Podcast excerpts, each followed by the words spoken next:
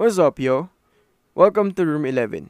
Room 11 is a personal mind room, a personal place where I confront the dirty, nasty, negative, and potentially harmful thoughts I have as a man.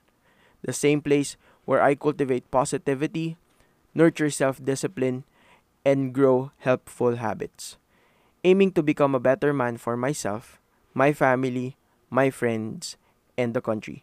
A non religious space to rethink, reassess, rewrite definitions of being a good man, hoping to step higher from mediocrity.